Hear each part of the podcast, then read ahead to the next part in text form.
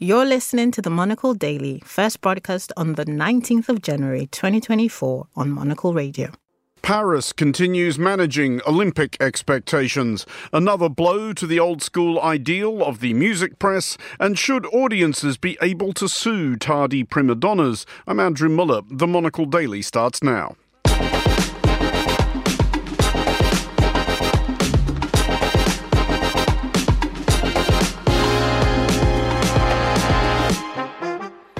Hello and welcome to the Monocle Daily, coming to you from our studios here at Midori House in London. I'm Andrew Mueller. It's Friday, so it's our weekly in house daily, and the Monocle staffers who got their excuses in last were Claudia Jacob, Nick Monisse, and Fernando Augusto Pacheco.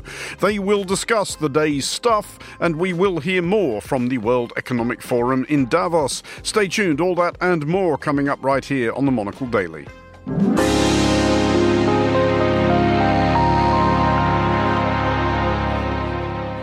This is the Monocle Daily. I'm Andrew Mueller, and I am joined today by Fernando Augusto Pacheco, producer and senior correspondent, and by Claudia Jacob from Monocle's editorial team. Hello to you both.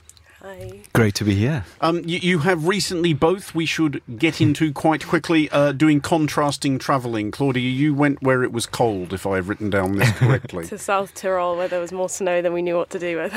um, that, that is good, though, because the, the skiing areas of Europe have in recent years struggled on the snow front. It's absolutely true. Yeah, we didn't expect to have so much snow, but yeah, we couldn't even fly to Innsbruck because there was so much snow. So there you go. really? They, like, how much snow do you need in Innsbruck before they start closing airports? Well, I'm told that actually it's one of the hardest airports to fly to. Apparently, it's one of the hardest ones to land at because it's surrounded by mountains. So we got diverted to Munich, and we only found that out when we sat on the plane. uh, Fernando, you have not been skiing. You've been doing the other thing. I've been doing the other thing. I was in my homeland, of course, so I was enjoying the beach. And I have to say, it's been uh, before I went to Brazil, there was some crazy heat waves in the country. Mm-hmm. But while I was there, it was mild, it was lovely, it was 30 degrees, very pleasant, especially in the state of Bahia media well, we will have more from you both later in the show. But first of all, joining me now from Davos, from where Monocle has been reporting all week from the World Economic Forum, uh, is Jeff Merritt, Head of Centre for Urban Transformation at the WEF. Jeff, I know you have now made it back to Zurich, but thinking back on Davos, there was a. Uh, a lot of talk about how cities are on the front lines of a lot of global challenges, as indeed they are. But why is the WEF, do you think, an especially important forum uh, for city leaders?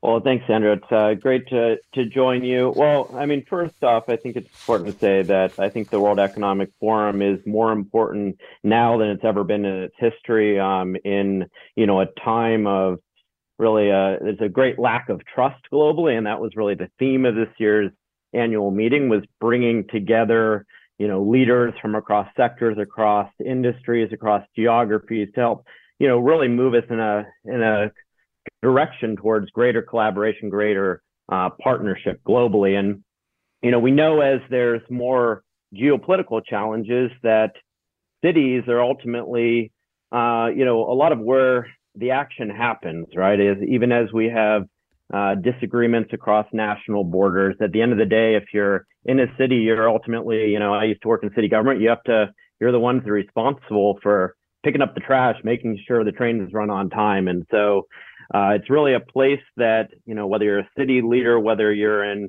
uh, in on the business side, that you know you're coming to the annual meeting in Davos to really just get things done.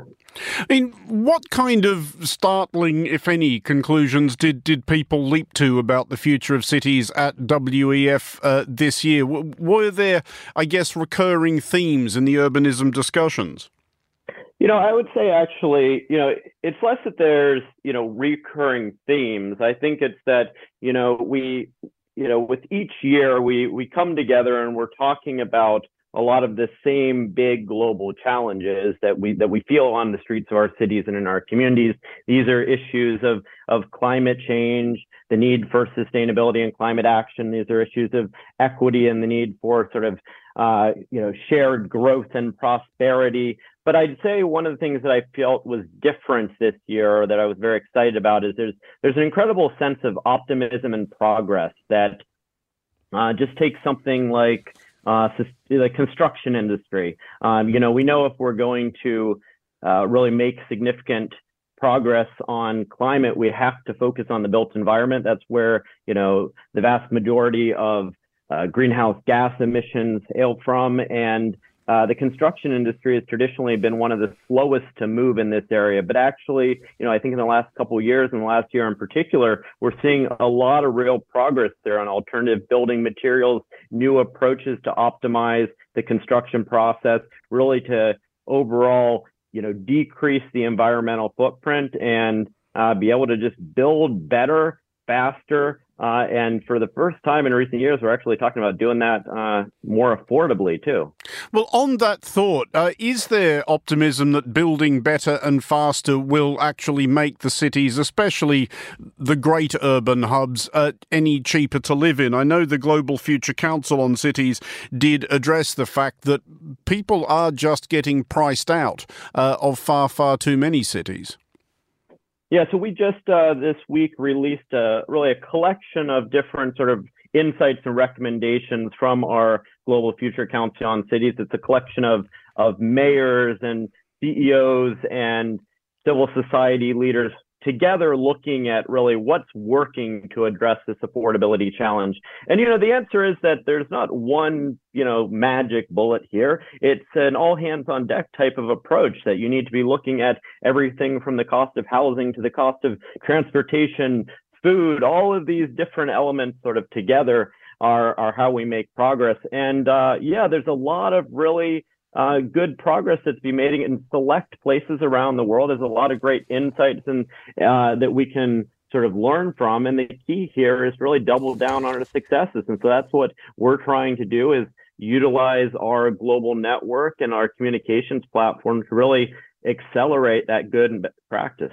I mean, there was also discussion by the Global Commission on Nature Positive Cities, which, in many respects, I think, I guess, if we think of the history of cities, would have seemed like uh, a slightly counterintuitive proposition. Cities and nature often having been seen as uh, each other's antithesis. But is there growing understanding that the two have to work together if, if the cities of the future are going to succeed?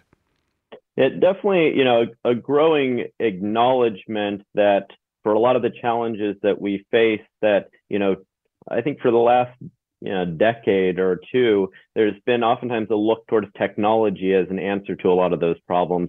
And now we're actually realizing, I think extreme weather has been a wake up call in a way that yes, technology can help you, but sometimes the best solutions or solutions have been around for thousands of years, right? If you're you're facing extreme rainfall and storms and flooding, well, yes, the technology can let you know, you know, if if streets are beginning to flood, but it's actually just having greater green space organic matter that can actually act as a sponge, if you will, and and to absorb that water, right? And so sometimes you have to go back to the basics. And so um, that's what I'm really happy to be seeing here is a really holistic approach to how do we solve problems. And it's not always the most expensive state of the art solution. Sometimes it's just again, you know, what, what's been working for for decades, centuries. Jeff Merritt, head of the Centre for Urban Transformation at the World Economic Forum. Thank you for joining us. You're listening to The Daily with me, Andrew Mueller, and joining me now in the studio, well, you know he's here in the studio, you heard from him earlier, for some reflections on the culture is Monocle's senior correspondent, uh, Fernando Augusto Pacheco.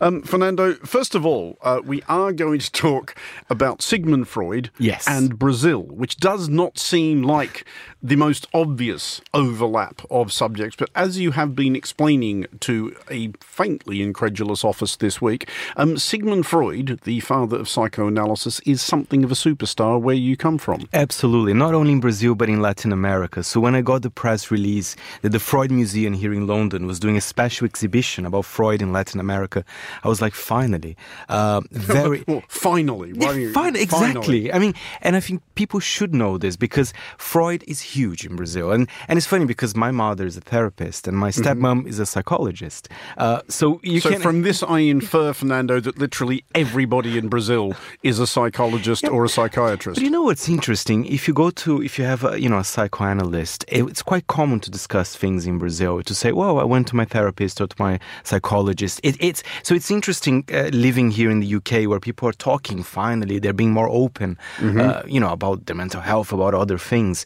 Uh, but for me, it was always the case uh, from a young age. Uh, and, and, and I was wondering, I was talking, and we're going to hear an interview soon with Jamie Ruers. She's the curator of the exhibition. And I was saying, why is he so popular in the region? And I think one of the reasons is that we talk about our desires and dreams in quite an open way.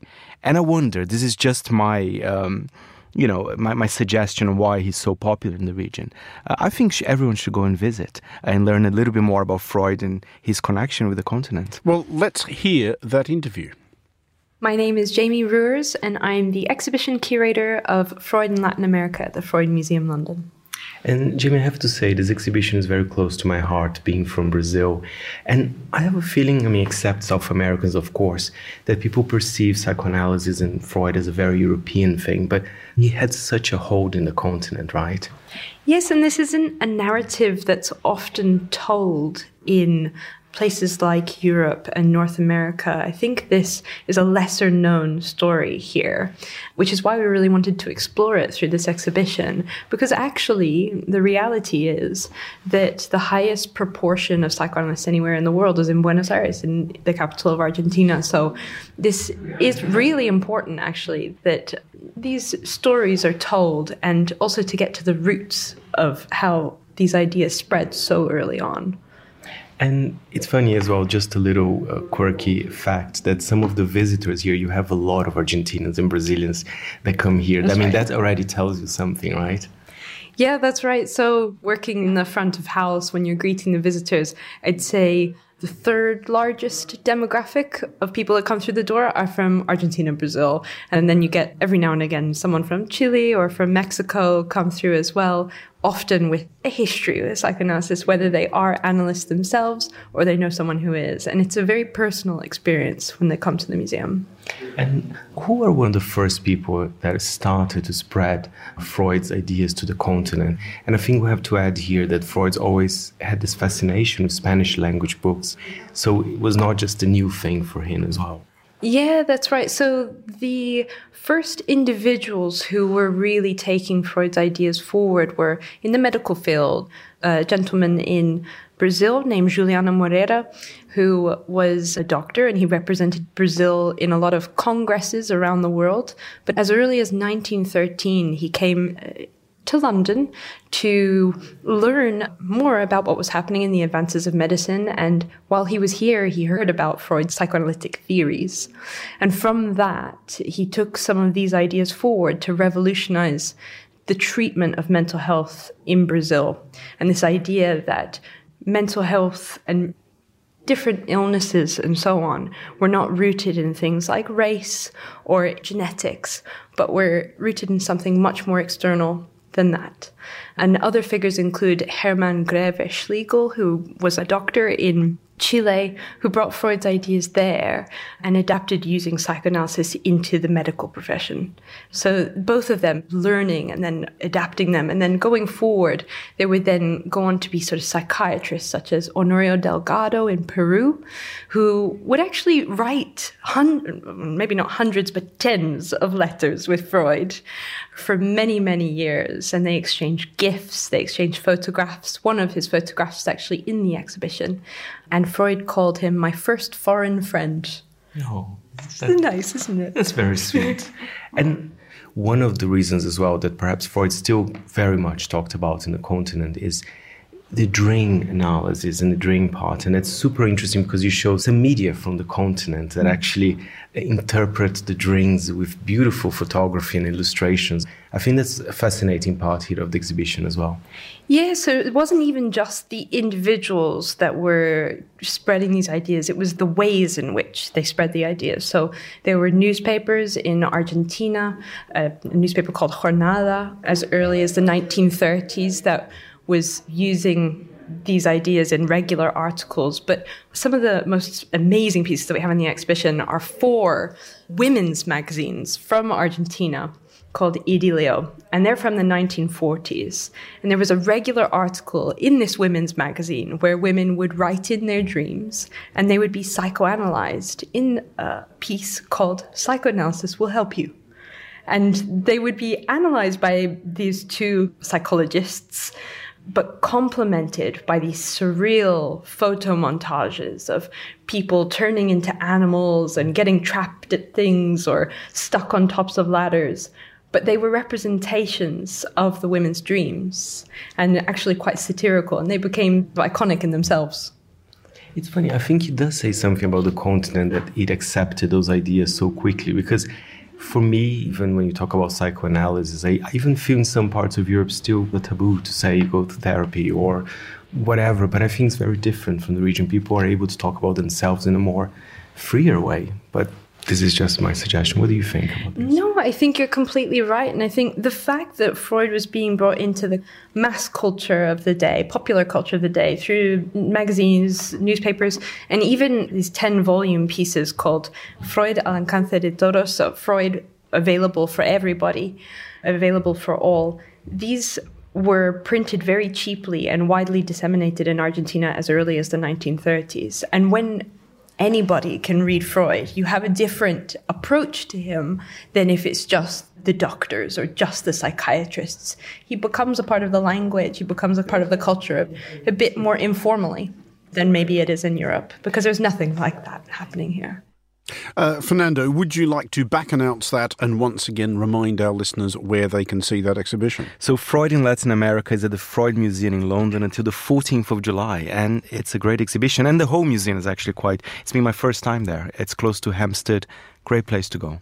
Well, we must talk about other developments in the culture this week, and kind of a sad one, actually, an extremely sad one mm. for those of us who uh, remember, or in at least one case in this table, actually worked for the old school music press. Um, one of, I guess, its most obvious echoes in the online era is about to be no more. Absolutely. So, Pitchfork, mm. uh, you know, which was a great uh, alternative music website, some great criticism there, even mm-hmm. if you didn't agree, perhaps sometimes with the, with their ideas, you have to say that they were very much relevant and they occupy a tremendous space in the music industry. I mean, it, it was one of the few places where you could write and read at length, um, thinking about music, thinking out loud about music, people arguing about music at length, uh, you said the right thing as well. It was not just a bunch of press releases, mm. which you see quite a lot uh, online as well. So Condé Nast bought uh, the brand actually in 2015, and now it's a bit of a weird one. The wording they said, so they are bringing them towards the GQ organization, mm. which a lot of people actually found awkward because GQ, of course, is a man's title. Uh, so what are they saying that uh, a music website it's it's kind of part of the the man's world in a way as well. Uh, so I think a lot of the journalists journalists, I think some of them were quite surprised. I mean, they're they're they're talking on social media about how most of them actually have been fired. I think some of them mm. might be reintroduced to GQ, uh, and and it's just sad. And, and other people, I don't know if you would agree with this, Andrew.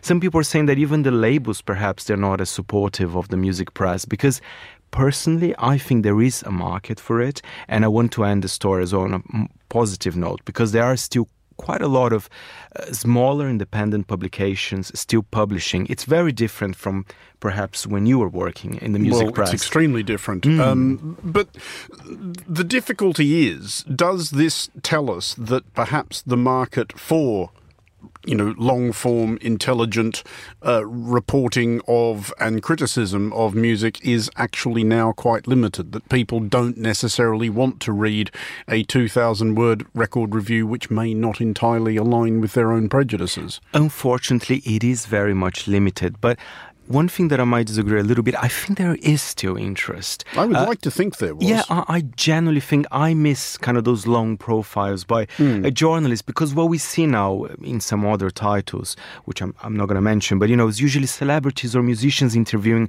other musicians it might work for some titles. I'm not saying it doesn't work at all, but you know, you need the insight of a journalist. You need you need the critique. Uh, these days, I mean, you need to love, for for example, Taylor Swift. Great, I do like her, by the way. Please don't email me.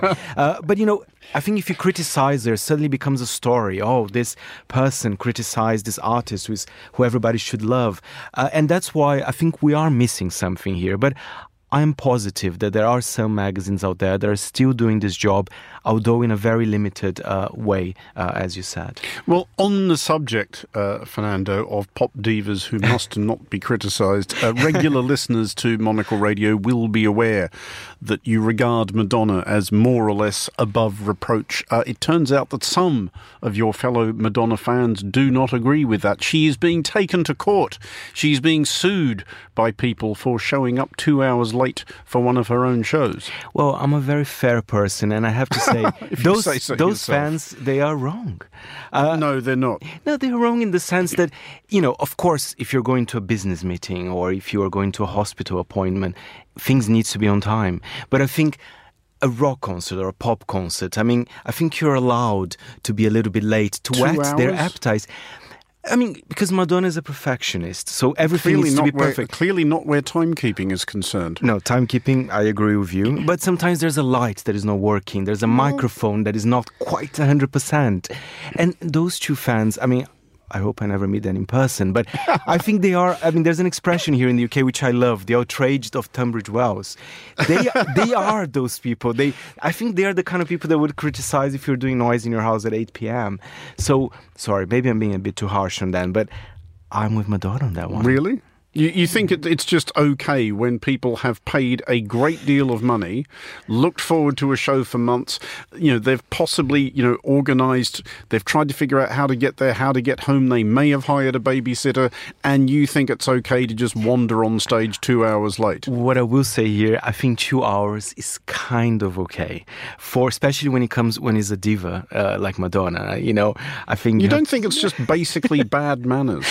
I mean, th- sometimes, but I think in this case in particular, I don't think so. If she was cancelled or if she had to cut a segment of her show, then I would agree because then the art has been compromised. But in this case, the art hasn't been compromised. Um, I, I am hoping I am hoping that this case wins. I'm hoping that they bankrupt her um, Oh, and, and and establish a, le- a legal precedent with no statute of limitations. Because if they manage that, then I am absolutely coming for Snoop Dogg, Warren G, Guns N' Roses, and quite a few others I can think of who did keep me and others sitting unforgivably around.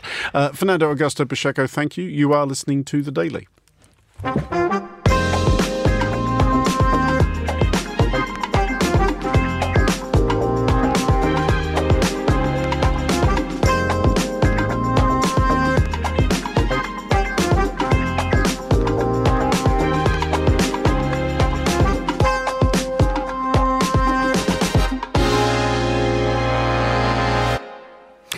You are listening to The Daily on Monocle Radio, and it is now 195 days until the opening of the Paris Olympics, and Parisians are now well into the gloomy hand wringing that usually precedes hosting the Games, at least in countries whose citizens are not obliged to pretend everything is wonderful on pain of being deported to the salt pile.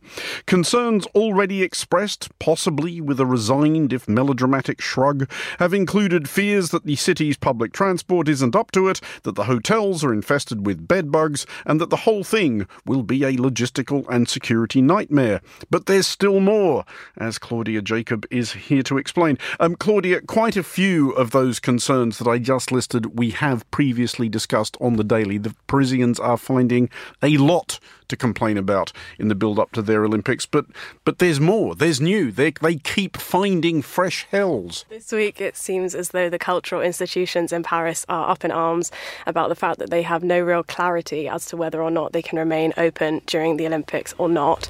Um, certain institutions like the Louvre and the Musée d'Orsay and the Musée de l'Orangerie um, have decided to close for the opening ceremony. Um, there are big concerns about whether or not the metro can actually stay open, whether it can cope with the crowds that are to arrive, um, and it's important to say at this point that the government hasn't actually offered any form of uh, compensation to account for any losses that they might incur as a result of staying closed. Is it just on the day of the opening ceremony they're worried about, or the whole games? Because you can see that this would be a worry for the cultural institutions who would be thinking, oh my God, umpty million people are going to come to our city and they might want to look at artworks when they're not watching the sprint canoeing. That's the thing. I mean, August is conventionally the quietest month in Paris, but nevertheless, of course, when you've got something as big as the Olympics, you want to take advantage of all those tourists who will be um, passing through the city. So it's definitely a concern which um, is causing uh, a lot of uproar from various institutions. And it's something that uh, the Louvre, for example, is passing on that cost to the consumer. I mean, there's been talk this week about how the cost of ticket prices has risen quite significantly. And um, there's a concern that the overcrowding won't be able to be managed during the Games.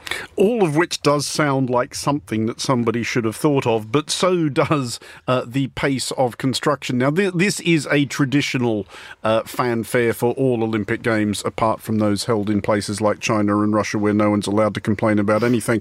That people worry that it's it's not going to be finished in time. That the 110 meter hurdles is going to have to be conducted over wheelbarrows full of cement um, and and so forth. How worried is Paris really that they're not going to be quite ready in terms of just having stuff built? Yeah, that's the thing. I mean, there were there was talk on the first of January about this figure of 84% of the buildings that have been purpose built for the games were finished. Um, that does still beg the question of what's remaining, and they're quite significant uh, venues. We've got the Athletes Village in Saint Denis, which is in northeastern Paris, um, which still has some finishing touches to be put on it. Um, we've got the Grand Palais, which has been under construction since 2021, um, which will host the fencing and taekwondo events, but it's still not complete, and we haven't got long to go. Um, and then this uh, big metro extension that's going on, which is hopefully going to deal with some of the overcrowding that we were talking about. Um, there are concerns that that won't be ready either. Um, of course, there have been various different things that have held it up, like the pandemic and the war in Ukraine, and a lot of different riots and Gilets jaunes protests that have been going on over the last few years. I mean, you would think the French, of all people, would price those in. yeah, they're used to it. Um, however, um, there's a lot of expectation, and uh, all eyes will be on Paris to deliver this summer. Claudia Jacob, thank you for joining us. You're listening to The Daily.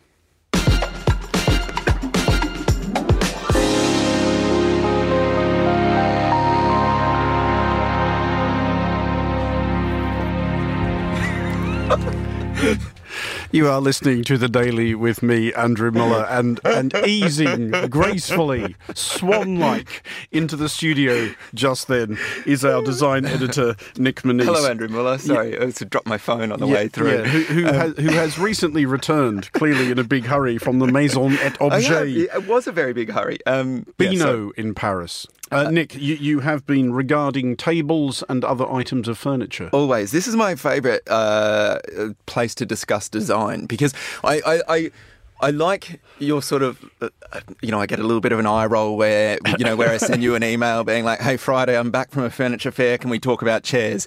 Um, I can I can I kick things off? I want to show you a photo. This um, this will be exciting in this audio medium.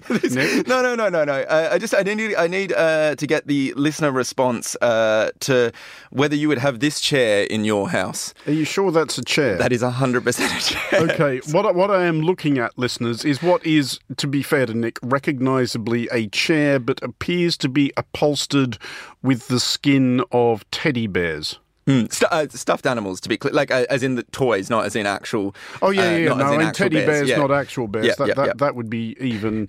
Actually, no, I think that would be less weird. It would be crueler, but it would be less objectively odd. It's kind of creepy, isn't it? It's not kind of creepy. It's the creepiest thing I've ever seen, and I've seen some things, Nick. Um, uh, why is there a chair upholstered with the skin of teddy bears? Uh, to be honest, I don't really know. I, I, so, I, I mean, I, I, I realize it's, it's always worth sending you all the way to Paris and back for, for piercing insights so, such so, as that. So, so, I, I mean, I spend time looking at actual furniture that our, our, listeners and readers might be interested in, but I can't help but uh, when I walk past kind of some odd things, uh, just photographing them, and I, noticed at the fair there was sort of like a trend of uh, very kind of like tacky but very, very expensive uh, playful furnishings. This is another one I, I, photographed. You kind of can't see it properly, but that's uh, grapes, uh, uh like probably a three meter by two meter high sculpture of uh, grapes uh, made out of glass. Uh, there's some giant apples, uh, probably, I don't know, a meter and a half in diameter, uh, spherical, that have been graffitied.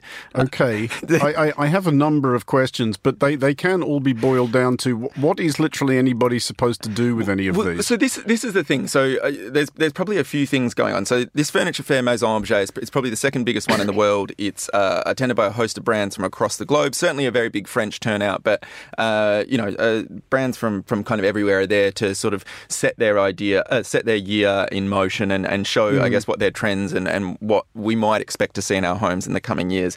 Um, what this uh, these ridiculous kind of furnishings that I'm that I'm seeing here. I think perhaps hints to a trend where I think some people really do have too much money and absolutely no taste. Uh, and I, th- I, think that's all it can be boiled down to. I, I really don't understand because they, they're not quite artworks. Did, did, did, did, you get a price on the large grape sculpture? You'd be looking at about five to seven grand for that, uh, thousand euros. So actually quite modestly priced when you think about it. Uh, no, that, no, when I think about it, Nick, that seems completely outrageous. Uh, but I, I think, uh, you know, given that you could also get a very nice dining table for the same price, price, I think really. Uh, I mean, what, what do you do I, when you've already got a dining table, Andrew? I, I, would expect it to be a very nice dining table for that price. Well, this this is the thing. So this fair really does span everything from young designers making their first their first wares that you you know you could get some some lovely chairs for uh, a few few hundred euro through through to these like enormous, uh, amazing uh, works of design that yeah might might cost you a few grand for a table, but that is going to last you forever. Um, and and I think What's fascinating is, yeah, you obviously do pick up and observe trends. I mean, for me, uh, in the actual things that mm. I think hmm. our, our, listeners would be interested in, I, I, really saw this huge resurgence in, uh, not resurgence, but I guess it's becoming more and more prominent in recent years, but really a desire uh, to embrace imperfections in natural materials. I think, you know, previously there was a time where we might sand out something, uh, you know, if, if, there was a lump or a tear or, or, or similar in a, in a piece of wood, we kind of like smooth over it and, and there would be the expectation that you would do that. But increasingly, we're seeing. Uh, you know, brands kind of lean into the yeah a, a split in a piece of wood and, and, make that almost like a feature and something to be celebrated. And I think for for consumers, it's kind of nice because it means that you're getting something that's un, you, you truly are getting mm. something that's new, unique. And if, if you're choosing uh, yeah to have a, a, timber dining table, why not embrace what the material is actually like rather than try and disguise it? I mean, I'm excited by this because it means my upstairs floorboards are ahead of the curve. um, but but is this one of those things where the, the trends you observe at this fair now are the kind of things that will end up in people's lounge rooms in a couple of years or so? And if that is the case, um, what can you tell us about what our lounge rooms are going to look like? Is it going to be the fact that we will all be sitting on extremely rustic but charming furniture? I think I think that's the direction it's going in. And, and to be clear, it's like by, by rustic, it doesn't mean uh, you know ornate by any means. I mean, there's this there's this great uh, South African slash Dutch brand called Lemon, uh, who again are using like un, unsealed travertine on on on some mm-hmm. of their tables, and it's still incredibly sleek, inc- incredibly elegant.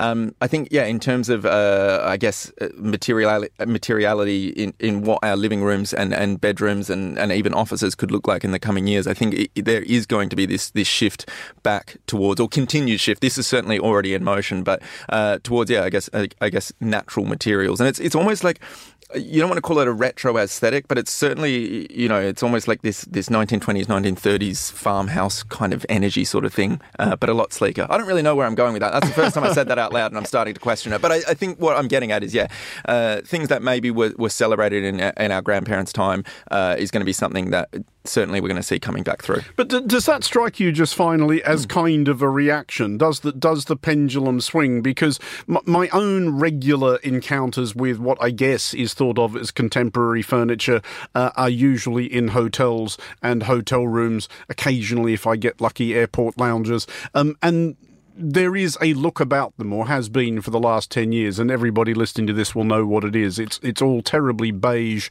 and modernist and, and sleek yeah. and functional and lacquered. Um, do you get a sense that everyone has has grown weary of I, this? I think I think there's a there's probably yeah a few things going on there. Yes, I, I, I do think that is the case. I mean, there's there's uh, I guess in, in hotels and airline lounges and, and the like, you're, you're dealing with another layer of complexity because they've all got to be fireproof Sure. and blah blah blah blah blah. So it might take a little while for, for that to come on. But I, I do think this is this is maybe coming from people realizing that you know they don't- they don't want necessarily a table that's been treated with a heap of chemicals uh, that they're then going to have in their home because uh, you know I guess we're concerned about you know is this going into the waterways after it's been treated blah blah blah blah all, all, all of that kind of that kind of logic uh, uh, is influencing I think our, our decisions down the line so it's like even even vegan leather, I feel like it was having this moment a few years ago, but the reality is that it's only twenty percent uh, actual natural materials, and the rest is, is chemical. So if you are tuned in and you do care about the the environment and and uh, I guess everyone's wider well being, then actually going with leather that isn't chromed but maybe vegetable tanned is a much better option than something that's uh, that's completely vegan. Nick Monisse, thank you for joining us. Finally, on today's Daily, we return to the World Economic Forum, which has also played host to a large contingent from Switzerland's International Cooperation Agency. They have been hosting meetings and events with the goal of reducing poverty and fostering economic self reliance and state autonomy. Deepak Elmer, head of the Economy and Education section at the Swiss Agency for Development and Cooperation, sat down with Monocle's Tom Webb and talked about the work of the agency and its year ahead. The Swiss Agency for Development and Cooperation is Switzerland's international cooperation agency. It's, if you like, the Swiss version of the Foreign Commonwealth Development Office in the UK, or formerly known as the Department for International Development. And our mandate is to reduce poverty and to promote sustainable development in poor countries, uh, mainly in, in Africa, Asia, and parts of Eastern Europe. And speaking about working with international partners, how do you work with agencies such as the UN, for example? So, working with other agencies is extremely important to us because that allows us to leverage the expertise, the knowledge, or even resources from different partners because together we can create more impact. Switzerland is a member of the UN, so we work closely with a number of UN agencies such as the UN Development Programme, UNDP, or the UN Children's Fund, UNICEF, or the World Food Programme. But we also work with other international organizations such as the international financial institutions like the World Bank or the Regional Development Bank, of course, the uh, non governmental sector, academia, and the private sector. And you have big sustainable development goals for this year and beyond. Could you talk us through some of them? Yeah, so I think the um, Sustainable Development Goals, what's really unique about them is that it's a global commitment taken by the international community in 2015 to achieve 17 goals, to be precise, with 169 targets by 2030. Many of them are very important to our mandate. For instance, goal number one is no poverty. It means to eradicate extreme poverty and to reduce the number of people living in poverty by half by 2030. Or take number four, it's on quality education, where the goal is to ensure that all children have access to quality education and skills training by 2030. What's important to note about the Sustainable Development Goals is that it explicitly recognizes the need to work with the private sector and to realize SDG related investments by leveraging private capital. And this is a very important message also for our event today here at the House of Switzerland, as it underlines the necessary complementarity t- between public financing, so for instance, our official development assistance that we provide as the Swiss government, and private financing, and in particular, private investment. And can you give us any real life concrete examples of that working in the real world? So, you know, why is this important for the SDGs, if, if I may add that? The Sustainable Development Goals are off track. They haven't progressed much since 2018 for various reasons. We've had, you know, the COVID-19 pandemic, uh, resurgence of conflicts, inflation, and so on. But another important reason is the financing gap. So the financing gap means the difference between the amount that is required to achieve the fulfillment of the Sustainable Development Goals and what is actually available. And the financing gap is a staggering $3.9 trillion per year. This is why it's so important that we can leverage or we can catalyze additional financing coming from the private sector. And to give you a couple of concrete examples of how we can do that as a development agency, let's say uh, in our case, so basically what's important for the private sector is the the risk return ratio.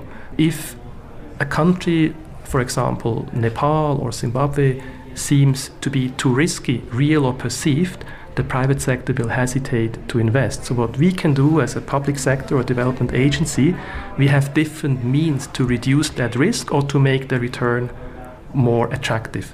For example, in Nepal, we have provided a guarantee to Switzerland's development finance institution. It's called the Swiss Investment Fund for Emerging Markets to cover up to 30% of their loss in Nepal in case something would go wrong with the investment. And this has allowed the um, Swiss Investment Fund for Emerging Markets to provide a $12 million loan to a Nepalese bank called the NMB Bank, whose CEO is here today with us at the House of Switzerland. And that bank afterwards is able to provide loans to hundreds of small and medium enterprises in various sectors, such as agriculture. And that's really critical for poverty reduction because the small and medium enterprise sector is the main driver of job creation. Seven out of ten jobs come from SMEs. And uh, we have actually managed to bring additional finance to Nepal, which otherwise would have not gone there, thanks to the guarantee we provide. Deepak Elmer speaking there to Tom Webb. And that is all for this edition of The Daily. Thanks to Jeff Merritt and our panelists today, Fernando Augusto Pacheco, Claudia Jacob, and Nick Monisse. The show was produced by Tom Webb. Our sound engineer was Sarah Nichol. I'm Andrew Mueller here in London. The Daily returns at the same time on Monday. Thanks for listening.